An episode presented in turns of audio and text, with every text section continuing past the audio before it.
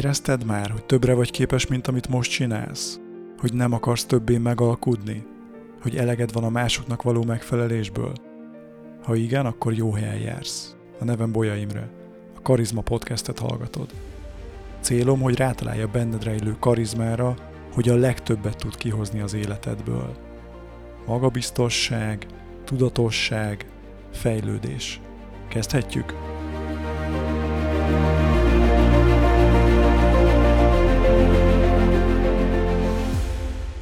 Sziasztok! Ez itt a Karizma Podcast legújabb adása. És ha még korábban nem hallgatták Karizma Podcastet, akkor elárulom, hogy ez egy hibrid podcast. Vannak olyan adások, amelyekben én osztok meg különböző tartalmakat karizmatikus kommunikáció témában, és vannak olyan adások, amelyekben vendéget hívok meg, olyan inspiráló vendéget, akikre jellemző szerintem a magabiztosság, tudatosság, fejlődés kombináció, és szerintem sokat lehet tőlük tanulni. Ma is egy ilyen vendéget köszönhetünk itt a stúdióban, aki egy vérbeli vállalkozó. És egy korábbi híres vállalkozónál hallottam azt a mondást, hogy vállalkozóként elég, ha egyszer igazad van, mert ha egyszer belenyúlsz valamibe, akkor konkrétan meg vagy egész életedre. És azért mondtam ezt el, mert szerintem ez a vendégünk belenyúlt ebbe a dologba, de majd mindjárt ki fog derülni, hogy ő hogy látja ezt. Szóval egy vérbeli vállalkozóról van szó, egy igazi gyorsészjárású ember, aki problémákat lát, és azonnal megoldásokban gondolkodik. Több vállalkozás után 2017 novemberében indította el az online bútorboltját, Dodo néven, designban otthon ez a mottójuk, és megfizethető bútorokat, lámpákat és otthoni kiegészítőket értékesítenek online.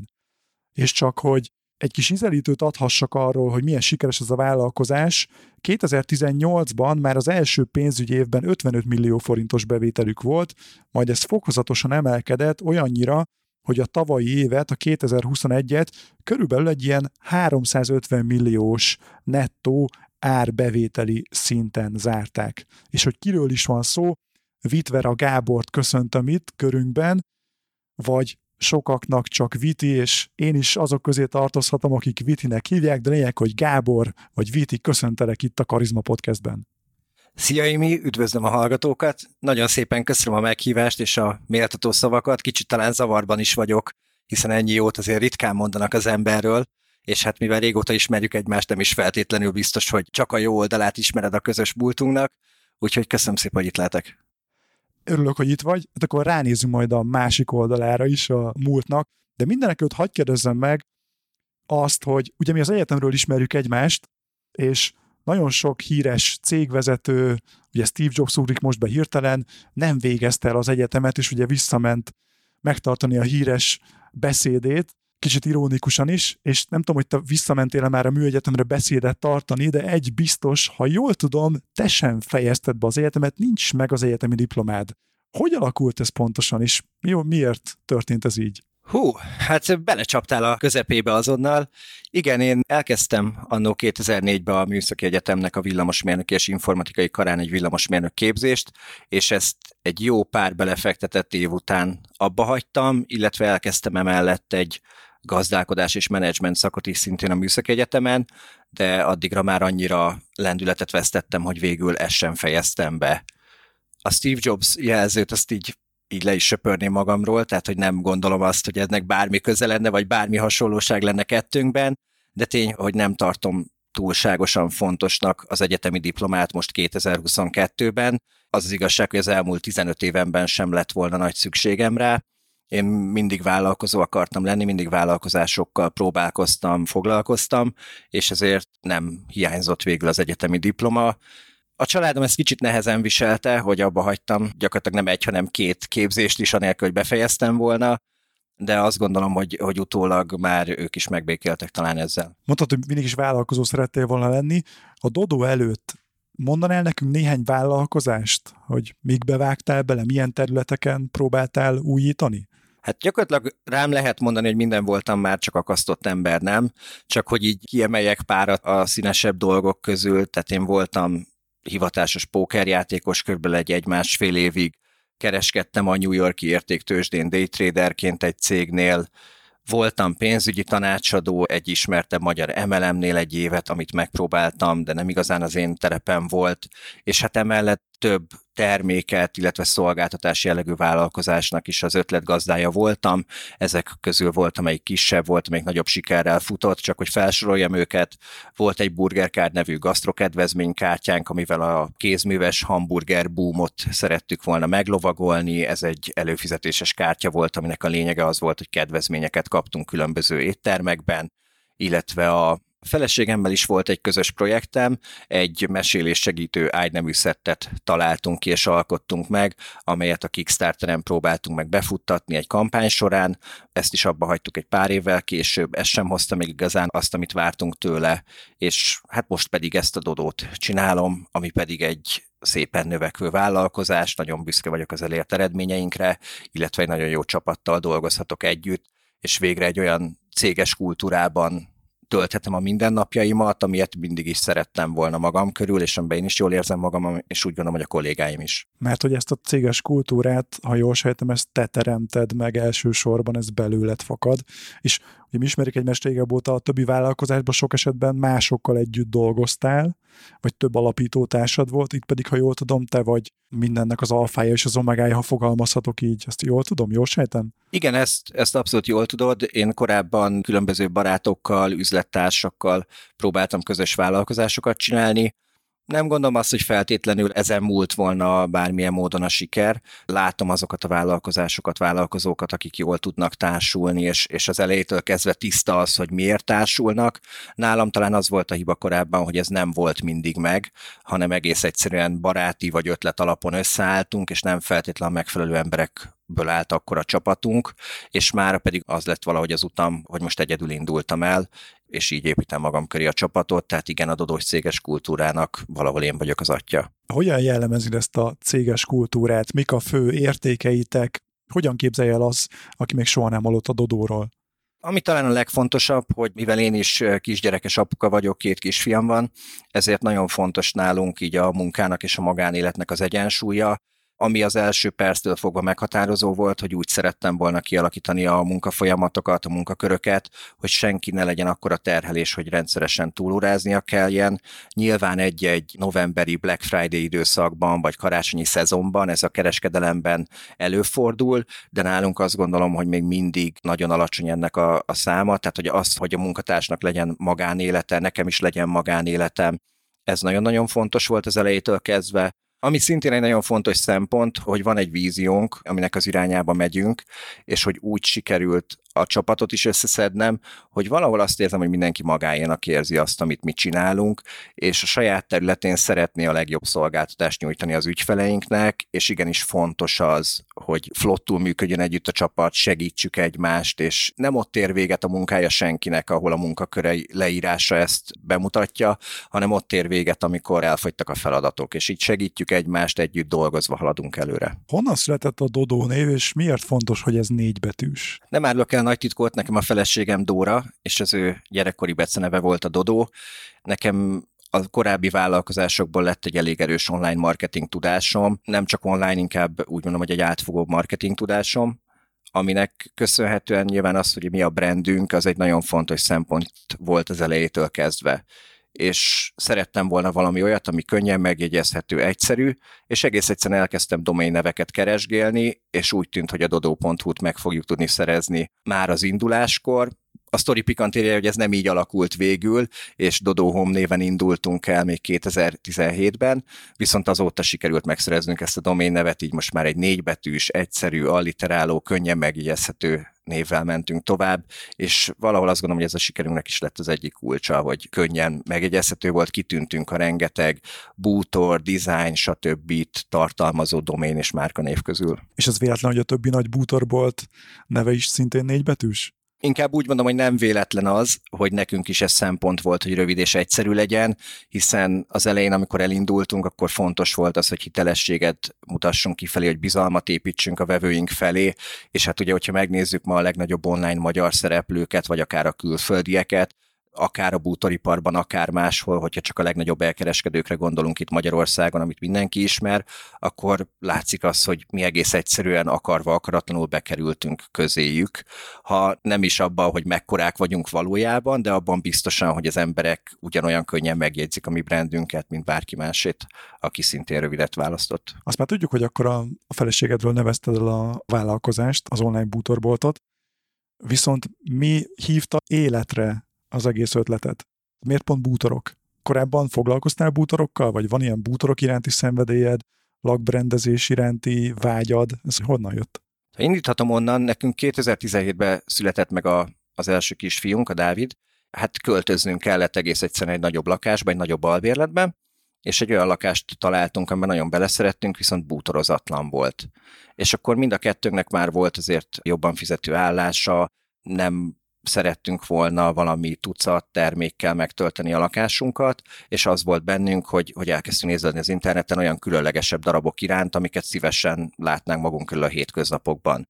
Így találtunk meg egy pár bútorboltot, és én azt vettem észre, hogy esténként már a feleségem mondjuk rég lefekszik aludni, én pedig Photoshopban moodboardokat gyártok ezekből a termékekből, hogy hogy fog kinézni a nappalink, és válogatom össze, és photoshopolom össze a különböző termékeket egy lapra, és akkor jöttem rá, hogy ez engem érdekel, és szeretem ezt a területet, és mivel szükségünk is volt rá, így gyakorlatilag mi lettünk a saját vállalkozásunk első ügyfele, saját magunknak rendeltük be külföldről a mostani egyik beszállítónktól a bútorokat, és így rendeztük be akkor a lakásunkat. És honnan tudtad, hogy erre lesz igény Magyarországon? Készítettél piackutatást, beszéltél ismerősökkel, barátokkal, bármilyen kérdője, vagy egyszerűen azt érezted, hogy ez működni fog? Egy rövid piackutatással indítottam, ez egy nagyon egyszerű módszer. Egész egyszerűen megnézem, hogy kik a, a nagy szereplők, kik azok, akik potenciális konkurenciák lehetnek, hogyha belevágunk ebbe az üzletbe, és megnézem, hogy ők milyen árbevételt tudnak elérni erre megvannak a nyilvánosan elérhető adatok, adatbázisok, ha csak az elmúlt egy-két lezárt évet megnézi valaki, akkor lesz egy elképzelése arról, hogy erre mekkora kereslet van, lehetőség szerint mekkora árbevételt lehet elérni, hogyha csak hasonló szintűre felfejlesztjük a vállalkozást. Nyilván nem titkolt cél, hogy egy meghatározó szereplője legyünk a magyar piacnak, és én azt láttam akkor, hogy az én megszerzett online marketing tudásommal rengeteg kihagyott zicser van a, a többi cégnél, amivel nem élnek.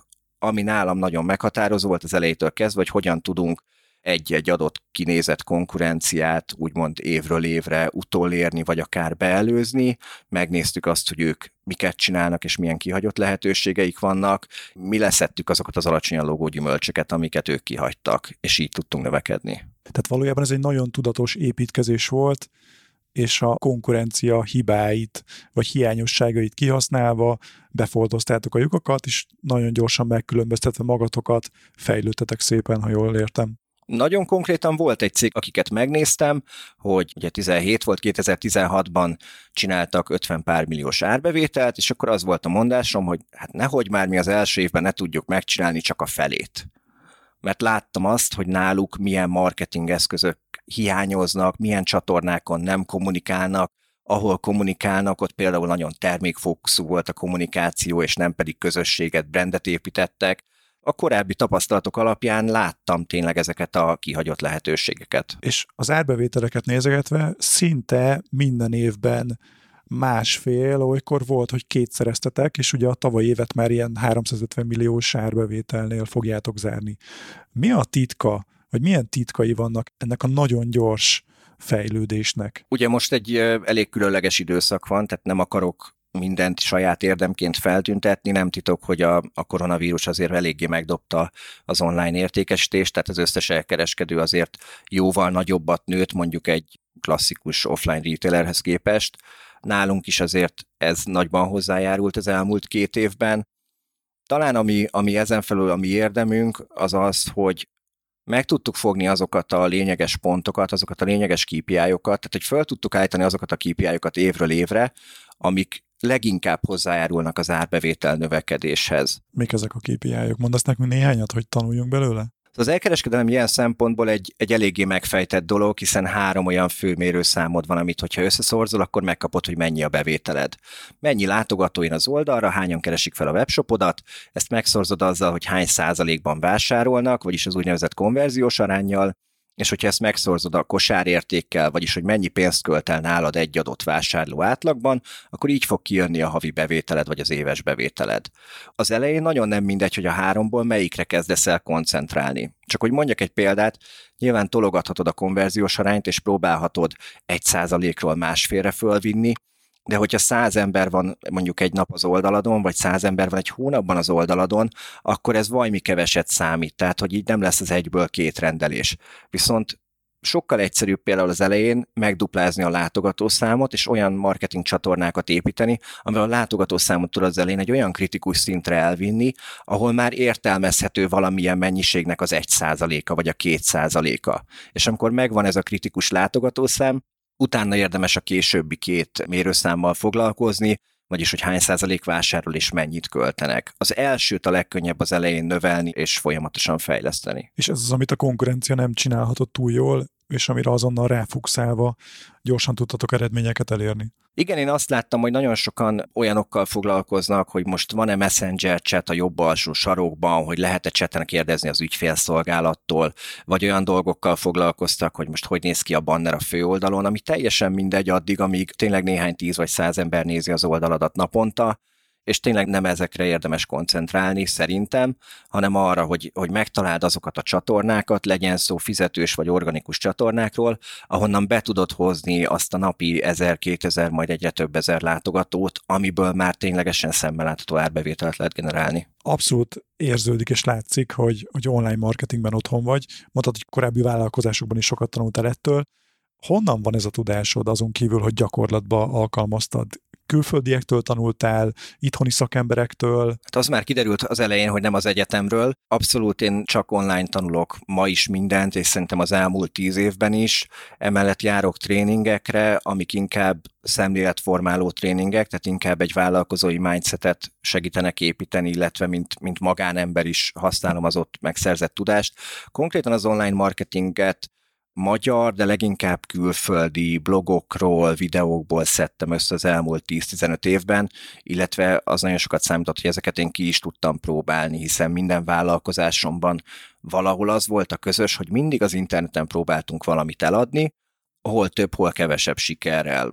Én itt a Dodónál azt látom egy kicsit másnak, hogy ahelyett, hogy ilyen nagyot innováltunk volna, mint mesélés segítő ágynemű vagy gasztrokedvezménykártya, aminél be is kell futtatni a terméket, és úgymond keresletet kellene rá generálni. Ez egy jóval nehezebb játék, mint amikor azt mondjuk, hogy van egy olyan termékkör, amit folyamatosan keresnek az emberek, tehát a magyar lakosság egy bizonyos százaléka minden évben költözik, szükségük van új bútorokra, ha ezt a keresletet én meg tudom szólítani marketinggel, akkor már csak arról kell őket meggyőzni, hogy nálam vásároljanak, és ez egy jóval egyszerűbb szituáció, mint amikor nulláról kell felépíteni azt, hogy elkezdjenek keresni mesélés segítő ágyneműre mondjuk a Google-ben. Mondasz néhány külföldi mestert, tanárt, akiktől tanult, és be is fogjuk majd őket linkelni, úgyhogy a kedves hallgatóknak mondom, hogy érdemes feljönni majd a podcastnek a saját landing oldalára, és ott ezek a linkek szerepelni fognak, hogyha ők is szeretnének tanulni ezektől az emberektől. Kik ők? Online marketing témában, vagy úgy általánosságban érdekel? És is, online marketing és egyéb témákban is, akik neked sokat adtak. Hát ha így globálisan nézzük, akkor biztos, hogy Tony Robbins-t emelném ki elsőként, aki ugye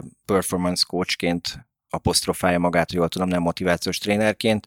Én neki voltam kétszer is egy tréningén, ami nagyon-nagyon sokat adott, és tényleg ilyen életet megváltoztató élményekkel jöttem haza nem csak a parázsonjárás miatt, hanem ami ugye az egyik első estének a programja, Így hogy tizenpár ezer emberrel megcsinálnak egy parázsonjárást a parkolóban, ami ugye elvileg lehetetlen, gyakorlatilag meg ha megcsinálod, akkor úgy vagy vele, hogy nincs nagyon lehetetlen.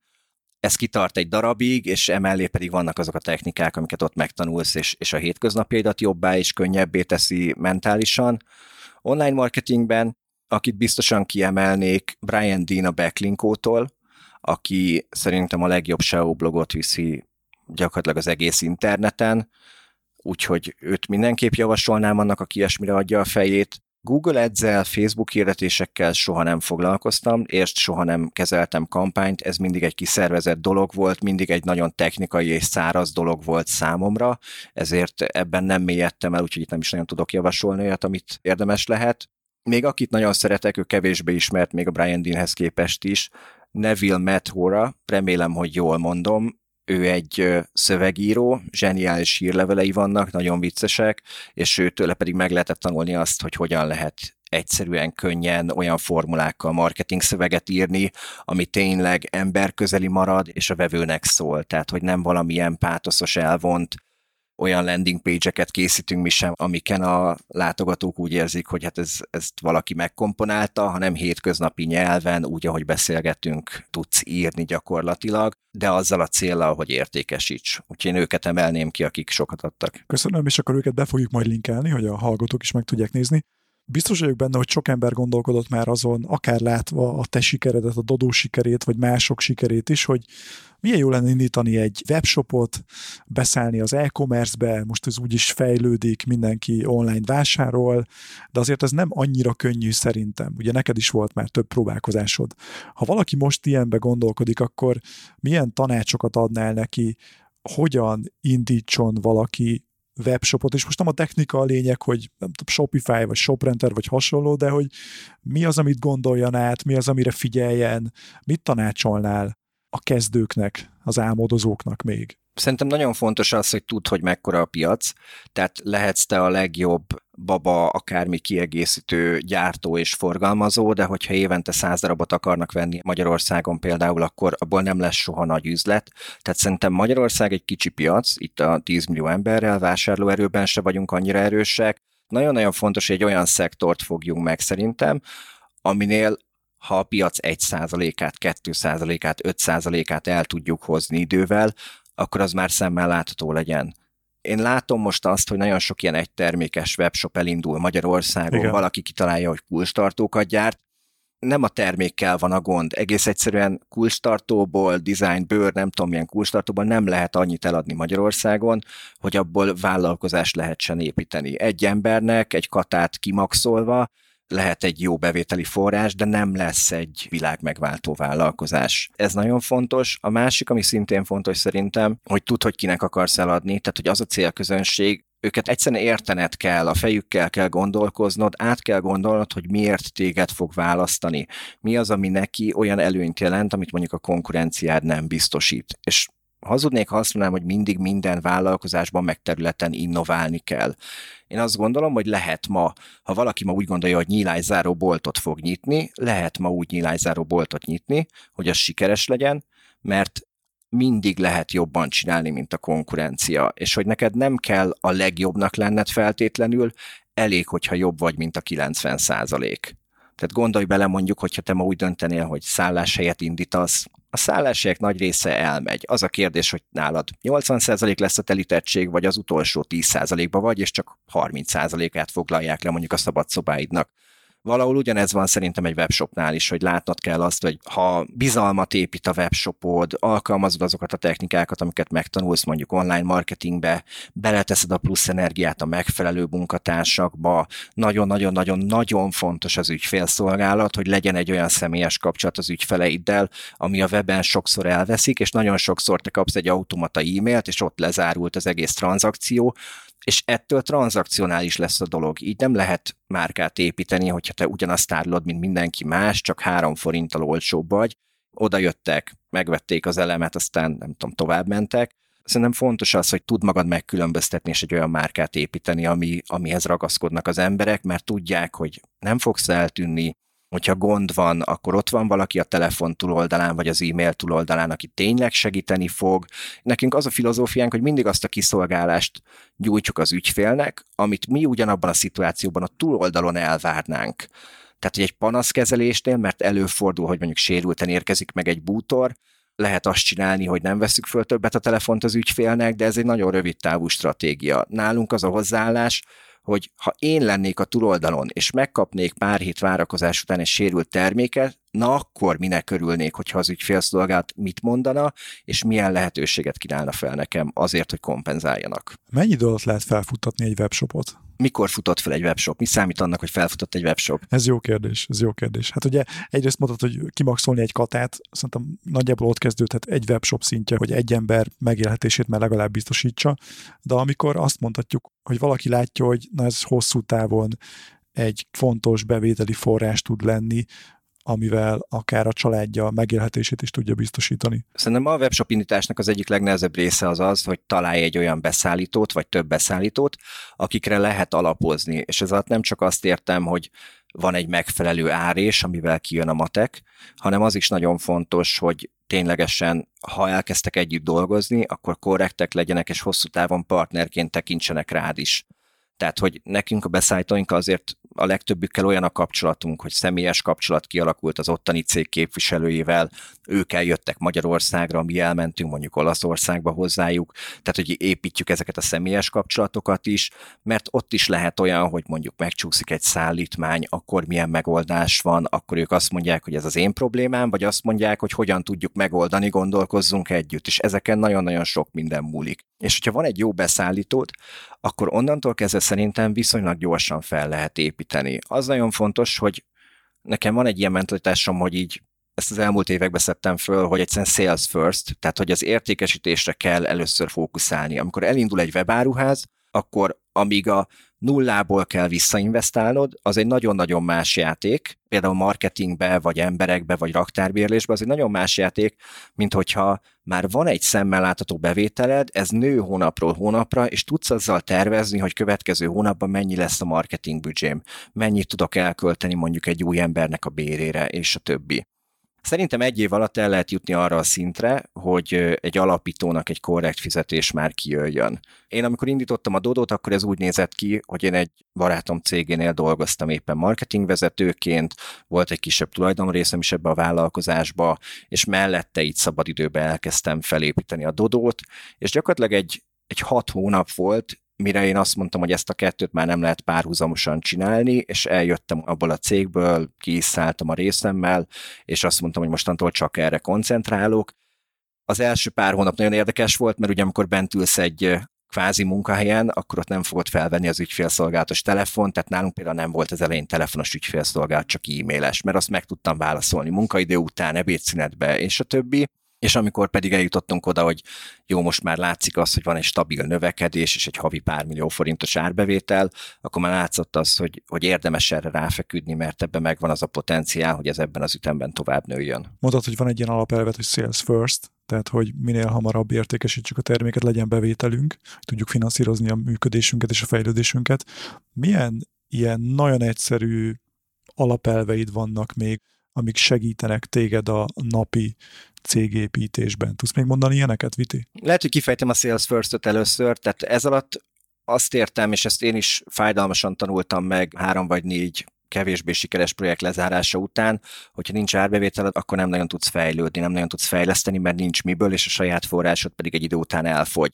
Én is a hajlamos voltam arra, hogy a weboldal betűtípusát csiszolgassam, meg hogy azon gondolkoztam, hogy na, ha az ASF-be nem írjuk bele azt, hogy ha olyan eset fölmerül, hogy, és lekezelni az összes ilyen különleges szituációt, akkor, akkor mi még nem rakhatjuk ki a weboldalt, és nem indulhatunk el. Na, ezeket kell szerintem félretenni az elején, tehát hogy azért az amerikaiak ebben nagyon jó példát tudnak mutatni, illetve van ugye a Lean módszertan, aminek a, a klasszikus könyveit érdemes elolvasni, hogy ki kell próbálni, bele kell állni a legelejétől kezdve abba, hogy kirakom a termékemet. Van ez a kedvenc startupos mondásom, hogyha az első verziója a termékednek, amikor kirakod, még nem szégyelled el magad, akkor valószínűleg túl későn indultál el, hmm, és igen. kicsit nálunk is ez volt, hogy minimális erőfeszítéssel egy bérelt webáruházzal elindultunk, föltöltöttük az első pár száz terméket, és az volt a cél, hogy oké, okay, mik azok a fizetős csatornák, mik azok a csatornák, amikből azonnal tudunk forgalmat és ezáltal bevételt generálni. És ezért letettük a voksunkat minden olyan mellett, amit láttuk, hogy rövid távon azonnal elkezd bevételt termelni, és mellette nagyon tudatosan építettük azokat, például a kereső optimalizási stratégiákat, amik pedig tudjuk, hogy fél év vagy egy év múltán kezdenek. Tehát csak kereső csak SEO-ból nem lehet felépíteni egy sikeres webshopot mert mire az befut, addigra elfogyott a pénzed. Igenis az elején el kell kezdeni marketingbe investálni, és azok a kattintás alapú és egyéb csatornák lesznek a segítségedre, amikkel azonnal tudsz bevételt generálni. Ami szintén szerintem egy, egy fontos alapelv, hogy ha semmi más nem csinálsz, csak minden nap egy prioritást megoldasz, akkor nagyon-nagyon gyorsan tudsz haladni.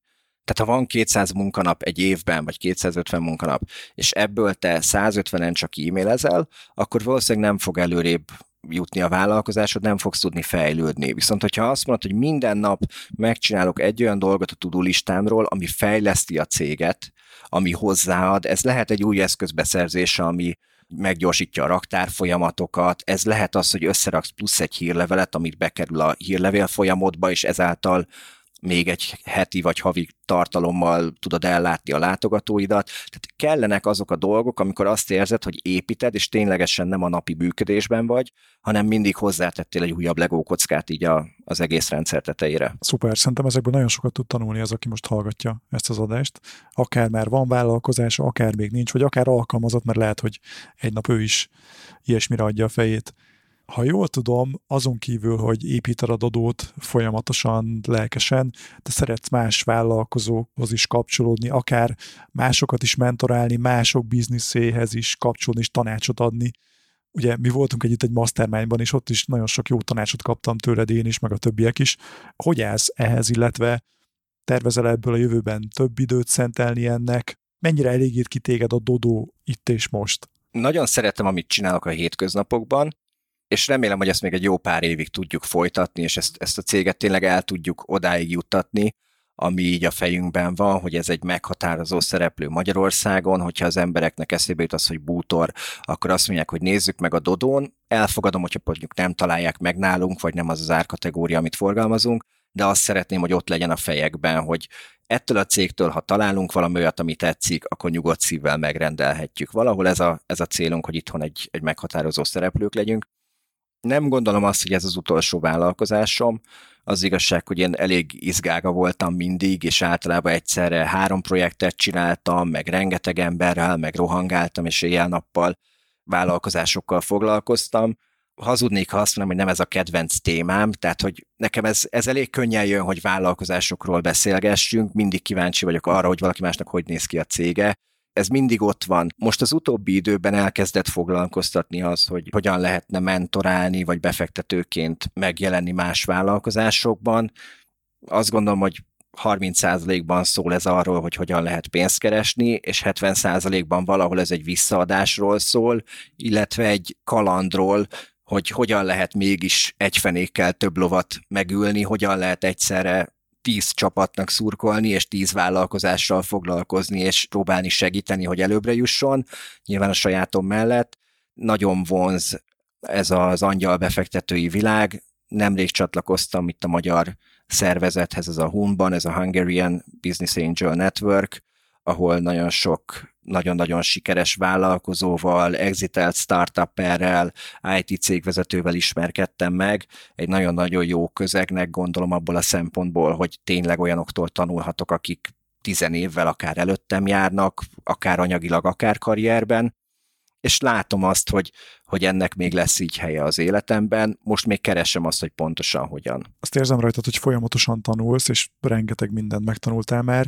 Ha azt kérdezném tőled, hogy mi az, amiről azt gondolod, hogy még hiányosságod, nem vagy túl erős benne, valamilyen skill, ami esetleg hiányzik, vagy nem annyira erős, mint amilyen erős szeretnéd, hogy legyen, akkor, akkor mit mondanál erre, hogy mi az, ami még úgymond hiányzik a tudástáradból? Lehet ez konkrét eszköz, vagy valami gondolkodásmódbeli egység? Mi lenne az? Vagy mik lennének? Ami a legnagyobb kihívásom jelenleg, hogy most még ott tart a cég, hogy én amellett, hogy a tulajdonosa vagyok, meg, a, meg az alapítója vagyok, ugye emellé egyszerre vagyok ügyvezető, pénzügyes, nálam kötnek ki az IT projektek, illetve én vagyok a marketing vezető is a cégen belül, tehát elég sok sapkában ülök egyszerre, és látom azt, hogy hát nem látom azt, ugye erre megkapom a visszajelzéseket is, szóval ez a következetes, kiszámítható profi menedzser, ez, ez nem én vagyok. Az én személyiségem az alkalmatlan arra, hogy hosszú távon ugyanazokat a meetingeket minden héten, kedden, kilenctől megtartsam.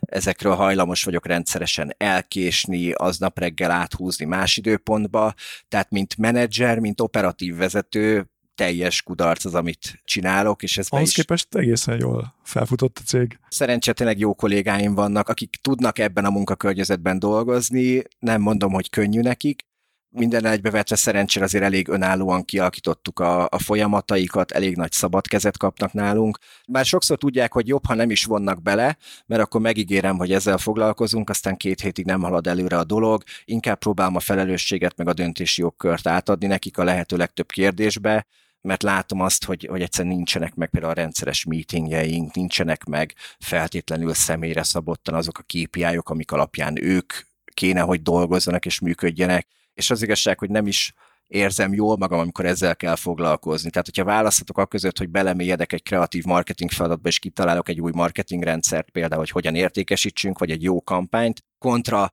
fú, ideje lenne most mindenkivel megtartani a van meetinget, ahol átbeszélni, hogy ki hogy érzi magát, akkor tudom, hogy melyik az, amelyiket szívesen csinálom, és melyik az, amelyik úgy érzem, hogy kicsit talán teher, mert nem fekszik nekem. Tehát nagyon keresem azt az operatív vezetőt, aki becsatlakozik a cégünkbe, és pont azokat a részeit élvezi a, a munkánknak, amit én kevésbé. Akkor kedves hallgatók, itt a kiváló lehetőség.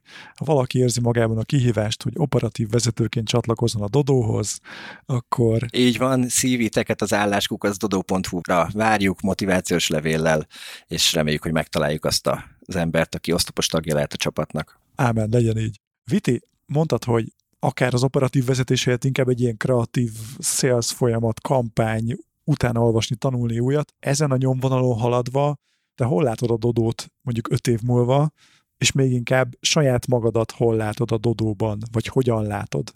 Milyen szerepkörben, milyen feladatokkal? Egyáltalán a tiéd lesz még a Dodó öt év múlva? Azt gondolom, hogy igen nem gondolom azt, hogy a, a Dodót szeretném rövid távon értékesíteni. Nem azért csináltam, mint tényleg, amit mondtam a podcast során, én abszolút arra vágytam, hogy végre olyan keretek között egy olyan céges kultúrában dolgozhassak, amiben jól érzem magam, ami fekszik nekem, olyan emberek vegyenek körbe a hétköznapokban, akikkel jól érzem magam, és emberileg is szeretem őket, nem csak mint kollégák, emiatt nagyon nehezen válnék meg ettől az egész légkörtől, nem is igazán tudom, hogy mit csinálnék ma, hogyha nem ezt csinálnám. Ami most a, a legnagyobb projektünk, hogy az online térből átmászunk a fizikai térbe, egy bemutató teremnyitás közepén vagyunk, most 2022 márciusában fogjuk megnyitni az első bemutató termünket, ami rengeteg kihívást és feladatot állít az egész csapat elé, elém is. Gyakorlatilag nincsen offline kereskedői tapasztalatunk jelenleg, fölveszik a megfelelő értékesítőket a csapatba, illetve az üzletvezetőt, akinek pedig remélhetőleg lesz,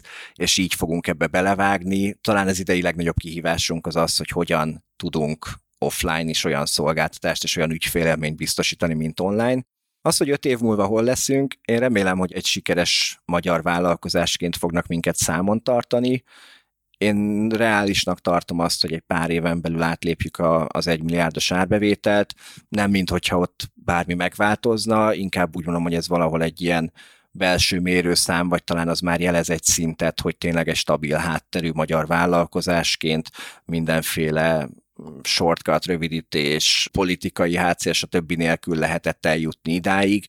Azt látom, hogy ha föl tudunk építeni egy olyan márkát, egy olyan céget, ami már árbevételében is tükrözi azt a minőséget, ami, ami bennünk van, akkor nagyon-nagyon büszke leszek az egészre.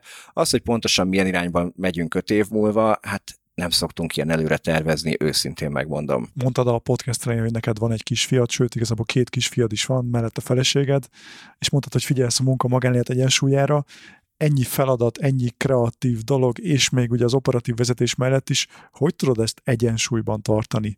Tudsz mondani nekünk néhány lifehacket akár, amit alkalmazol, és, és jól működik? Bárcsak tudnék. Hazudnék, ha azt mondanám, hogy nagyon könnyen ment ez, ez az időszak, főleg így a, így a gyerekeknek az első fél-egy évében, tehát egyrészt a, a kialvatlanság, amely mind a kettőnket érintett feleségemmel is, is egy nehéz időszak volt, ez behozta akár a, a konfliktusokat a párkapcsolatban, ami korábban, amikor úgymond ketten voltunk, azt csináltuk, amit akartunk, és könnyű volt az életünk, nem voltak úgyhogy ezt mindenképp kezelnünk kell, és ezzel sokat, nagyon sokat foglalkoztunk, hogy, hogy ezeket megoldjuk. Én azt gondolom, hogy ami nagyon fontos, az az alvás, tehát nekem az elmúlt két-három évben lett az, hogy, hogy fókuszba került az, hogy hogyan és mennyit alszom, elkezdtem mérni az alvásaimat, és amióta mérem nagyon tudatos vagyok abban, hogy próbálok időben lefeküdni, hogy nem éjszakázom, hogyha másnap reggel kell, nem kell, mert azt látom, hogy, hogy az emberek többsége azt gondolja, hogy hú, ha 6 órát alszom 8 helyet, akkor mennyivel több időm lesz dolgozni, meg alkotni, meg mindent, és valójában én azt tapasztalom, hogy teljesen fordítva van. Tehát, hogyha egy jót alszom, akkor a maradék idő sokkal produktívabb, sokkal hatékonyabb. Amikor keveset aludtam, csak hogy mondjak egy példát, akkor rendszeresen kimaradt a sport, mert fölkeltem hullafáradtan, és a francnak volt kedve elmenni még reggel hétre vagy nyolcra edzeni egyet, úgyhogy ki is maradt egy évre, másfélre az életemből. Amióta az van, hogy kialszom magam, és inkább lefekszem korábban, azóta nagyon könnyű fölkelni, emiatt szívesen elmegyek reggel mozogni, mert kipihent vagyok, az edzés nem végig szenvedem, hanem élvezem, és ezáltal energikusabb a napom hátralévő része, és sokkal több minden fér bele összességébe. És amikor beesek este hétkor vagy hatkor, akkor a gyerekeimmel még van kedvem, és tudok is játszani, és át tudok váltani arra, hogy oké, okay, még van energiám apának is lenni, meg férnek is lenni a munka mellett. Egy fontos dolgot nem kérdeztem még meg ez a fajta vállalkozói gondolkodásmód, ez honnan jön? A családodban mindenki vállalkozó volt, vagy, vagy egyszerűen gyerekkorodban hagyták, hogy, hogy mindent kipróbálj, valami ösztönös kíváncsiság volt benned. Honnan jön ez a szemlélet, ez a fajta életmód egyébként? Nekem szüleim mind a ketten alkalmazottként dolgoztak, édesanyámnak többféle karrierútja volt, de alapvetően azért nagyon sokat volt otthon mind a kettőnkkel még kisgyerekként, majd utána tanárként is dolgozott, illetve különböző vendéglátós munkákban. Édesapám pedig egy nagyon sikeres top menedzser volt gyakorlatilag Magyarországon, aki elég nagy cégeknek különböző hát ilyen C-level, tehát mindenféle termelési igazgató, majd ügyvezető igazgatói pozíciójában dolgozott, és azt láttam, hogy bár a többség úgy gondolja, hogy alkalmazottnak lenni az a biztonságos, én valahogy úgy éltem meg, hogy ez a kiszolgáltatottság. Mert én végignéztem azt, hogy édesapám tényleg nagyon sikeres eredményeket hozó menedzserként gyakorlatilag el lett távolítva egy cég éléről úgy, hogy, hogy nem a számokon és nem az eredményeken múlt, hanem egész egyszerűen például a nagy nemzetközi multinak a belső politikai csatározásain, és valakinek mondjuk bökte a csőrét az, hogy túl nagyra nőtt a magyar gyár, miközben mondjuk a, a nyugat-európai meg van, de a központ még nyugat-európában volt, és ezért, ezért az az irány volt, hogy nem biztos, hogy jó az, hogyha a magyarok ennyire teret nyernek, például lenne az adott cégnél. Tehát én láttam azt, hogy az a nagy felsővezetői fizetés, céges autó, céges lakás, jólét, ez könnyen el tud tűnni egyik napról a másikra akkor, hogyha mondjuk a cégvezetés úgy dönt. Most nyilván én azért azt hozzá kell tenni, hogy anyagi jólétben nőttem föl abszolút egész életemben, tehát itt nem arról van szó, hogy nélkülöznünk kellett volna egy ilyen eset miatt, inkább ennek a lelki oldalát láttam, hogy mekkora törést okoz az, amikor ott vagy egy munkahelyen, beleteszed a napi 12-14 órát, úgy dolgozol benne, mint hogyha a sajátod lenne, és ugyanakkor ezt mondjuk a szervezet nem értékeli. De nem is a szervezet nem értékeli, mondjuk az egyel fölötted lévő ember nem így látja, vagy nem értékeli, és ezért egyik percre a másikra ez megszűnhet. Én úgy voltam vele, hogy vállalkozóként, amellett, hogy szerintem hát ha nem is kompetitív, hanem akár sokkal jobb havi bevételt, fizetést tudsz elérni, de emellé folyamatosan építesz magadnak valamit, és egy, egy vagyont is teremtesz. Tehát, hogy egy munkahelyel kapcsolatban ezt nem mondhatod el, ott megkaphatod azokat a kényelmi dolgokat, hogy fizetik a telefonodat, fizetik az autódat és a többi, amit vállalkozóként magadnak fogsz fizetni. Cserébe viszont, amikor munkahelyet váltasz, akkor minden, amit ott fölépítettél, az nagyjából ott marad, és egy új helyen egy tiszta lappal kezdesz. És én pedig ezt nem akartam.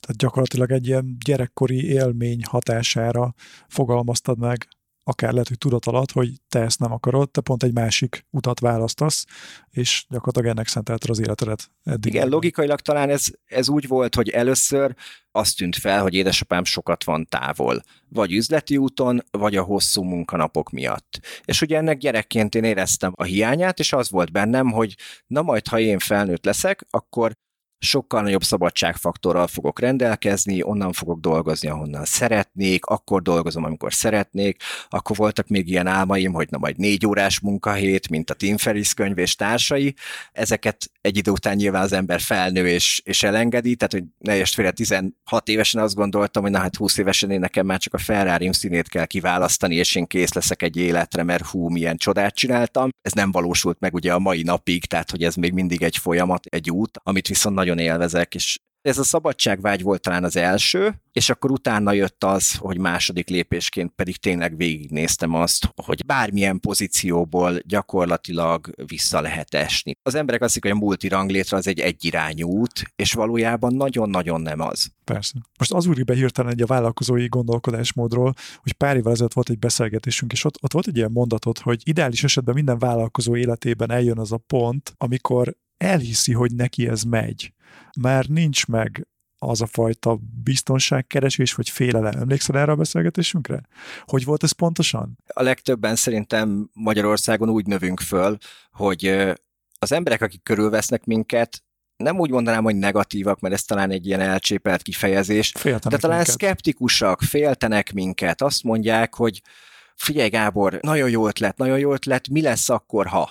És a mi lesz akkor, ha az általában nem úgy folytatódik, hogy mi lesz akkor, ha hirtelen tízszeresére nő a céged, hanem úgy folytatódik, hogy és mi lesz akkor, ha a következő hónapban nincsenek vevőid? Mi lesz akkor, hogyha senkit nem érdekel ez az egész, amit csinálsz? És és ez benne van. Tehát, hogy nekem nem titok, az első pár projektem az nem volt anyagilag sikeres.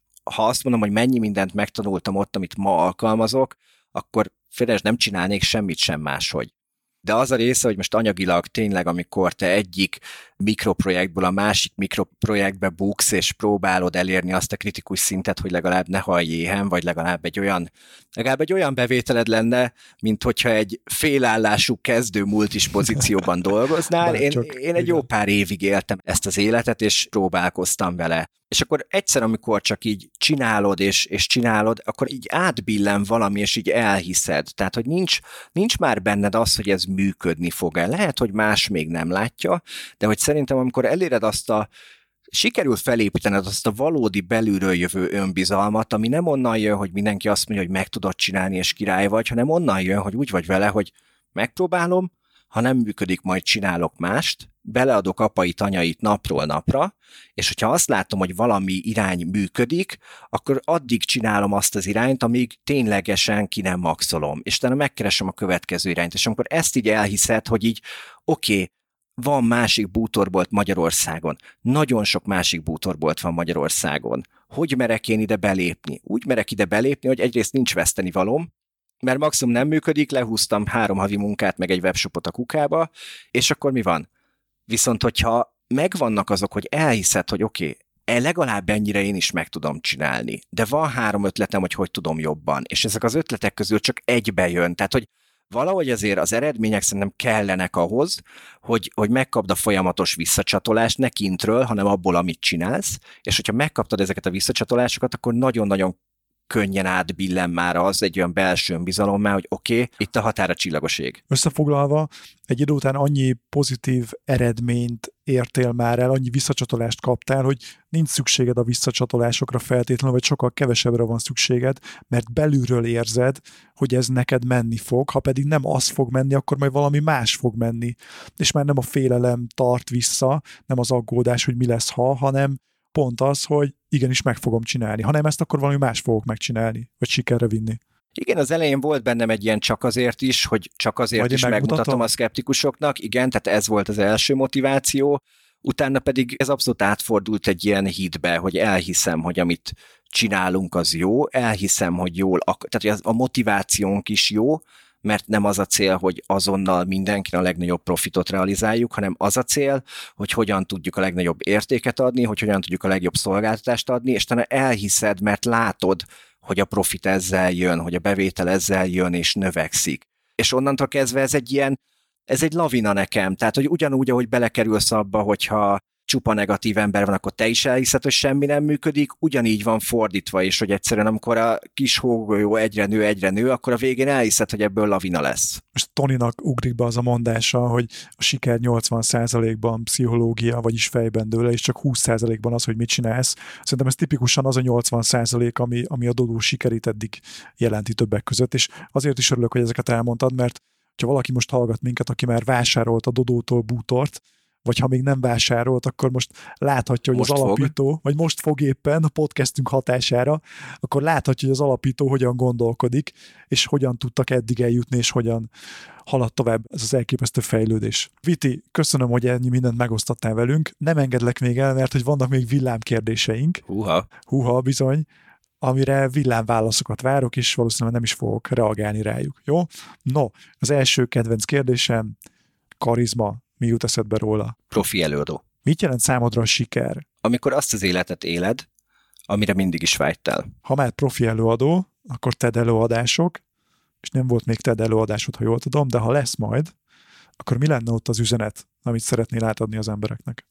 Hát, Imi, ha majd felkészítesz egy TED előadásra, akkor addig Rajtam meg lesz. Fog Nem tervezek mostanában előadni. Mi volt életed eddigi legjobb befektetése? Valószínűleg az összes bukott vállalkozás, tehát hogy én nagyon sok pénzt költöttem, és egy nagyon drága hobbi volt az, a, főleg az első években, hogy mindig vállalkozásokba investáltam, de hogyha akkor nem nincsenek ezek a fájó tapasztalások és bukások, akkor nem tanultam volna meg mindazt. Tehát, hogy mindig tanultam valamit minden egyes kudarcból, amit később már nem követtem el újra. Mi az, ami legjobban feltölt? Ha az utóbbi éveket kell mondanom, akkor hát az egyedül lét az, amire nagyon sokszor vágyom.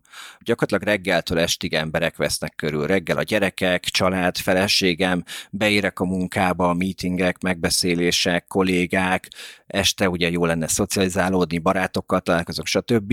És talán este tízkor mondjuk beesem az ágyba, és kezdődik előről az egész. És nagyon keresem most azokat a lehetőségeket, hogy hogyan tudok egy kicsit magamba lenni, és van, hogy van, hogy inkább bevállalok egy, egy esti munkát az irodában, tehát hogy bent maradok késő éjszakáig csak azért, hogy ténylegesen kicsit feltöltődjek, és hogy, hogy az az alapzaj, ami, ami napközben körbevesz 0-24-be, az, az megszűnjön, amik még nagyon töltenek, amikor feleségemmel például el tudunk menni kettesben valahova, mert imádom, szeretem a gyerekeimet, de hát a kisgyerekek néha nagyon-nagyon-nagyon fárasztóak tudnak lenni, és egy kettesben eltöltött romantikus hétvége az nagyon-nagyon szuper. Mi az a hiba, amit leggyakrabban el szoktál követni? Hogy azt hiszem, hogy még ez is belefér a napba. Általában túl tervezem a napjaimat, tehát hogy hajlamos vagyok fél óránként, óránként mondjuk feltölteni a naptárat, amikor épp egy tudatos periódusban vagyok, és mire a második epizód végére elérek, addigra egy epizódos csúszásban vagyok mondjuk a napi teendőkben. Ismerős. Ismerős? Évek óta küzdök ezzel. Oké, és a végére mi az, ami igazán lázba hoz? Ez nehéz kérdés nehéz kérdés. Talán, hogyha nem, nem munkára kitérve, fantasztikus érzés látni a, a gyerekeimet fejlődni. Számomra annyira durva az, hogy, hogy egy két éves mennyit tud adni érzelmileg, és mennyi minden igénye van, és ennek ellenére is egy eltöltött pár órás játék mennyi értéket tud adni, és mennyi örömöt tud okozni. Most, ami tényleg lázba hoz, amikor úgy érzem, hogy újra élhetem a, a gyerekkoromat a gyerekek mellett, tehát hogy önfeledten tudunk órákat legózni, vagy akár bujócskázni, vagy ninjakardozni, most éppen ez a, ez a legfrissebb játék, de hogy ez, ez egyszerűen nekem ilyen fergeteges, hogy tényleg az ember kap egy második gyerekkort akkor, hogyha szülőként jelen van, és, és el tud ebbe mélyülni, és élvezni tudja, és félre tudja tenni az összes többi stresszt, meg a hétköznapokat. Viti, nagyon szépen köszönöm ezt a beszélgetést, nagyon inspiráló volt, nagyon sokat megtudhattunk a Dodó sikeréről, a Dodó alapítójának gondolkodásmódjáról, a célokról, és kicsit a magánéletedbe is beavattál, ezt külön köszönöm szépen. Sok sikert kívánok, és kívánom azt, hogy az öt éves terv az váljon valóra, és tényleg minél több ember ismerje meg a Dodót, és ha online bútorból, akkor a Dodó ugorjon be nekik, és ne más négybetűs, vagy ötbetűs, vagy sokbetűs. Nagyon szépen köszönöm a meghívást, remélem, hogy sikerült értéket adni, és mindenki talán kicsit közelebb került ahhoz, hogy hogyan tud egy közepesen sikeres vagy sikeres webáruházat elindítani. Biztos vagyok benne. Kedves hallgatók, köszönöm szépen, hogy itt voltatok. Ha tetszett ez az adás, akkor értékeljétek, ezt többféleképpen tudjátok megtenni. Egyrészt Spotify-on lehet már csillagokat adni, minél inkább öt csillót adtok, annál jobban fogunk örülni természetesen. Apple Podcasten is lehet értékelni minket. Hogyha YouTube-on nézted, hallgattad ezt az adást, ott érdemes feliratkozni, nyomni egy lájkot, akár kommentben nagyon szívesen olvassuk Vitivel közösen, hogy mi a fő tanulság, amit hazaviszel ebből az adásból, és addig is látogassatok el a dodo.hu-ra, ha még nem tettétek meg, vannak szuper design bútorok, hatalmas választékban. Még egyszer köszönöm ezt a csodás beszélgetést, köszönöm szépen, hogy itt voltatok, és találkozunk hamarosan.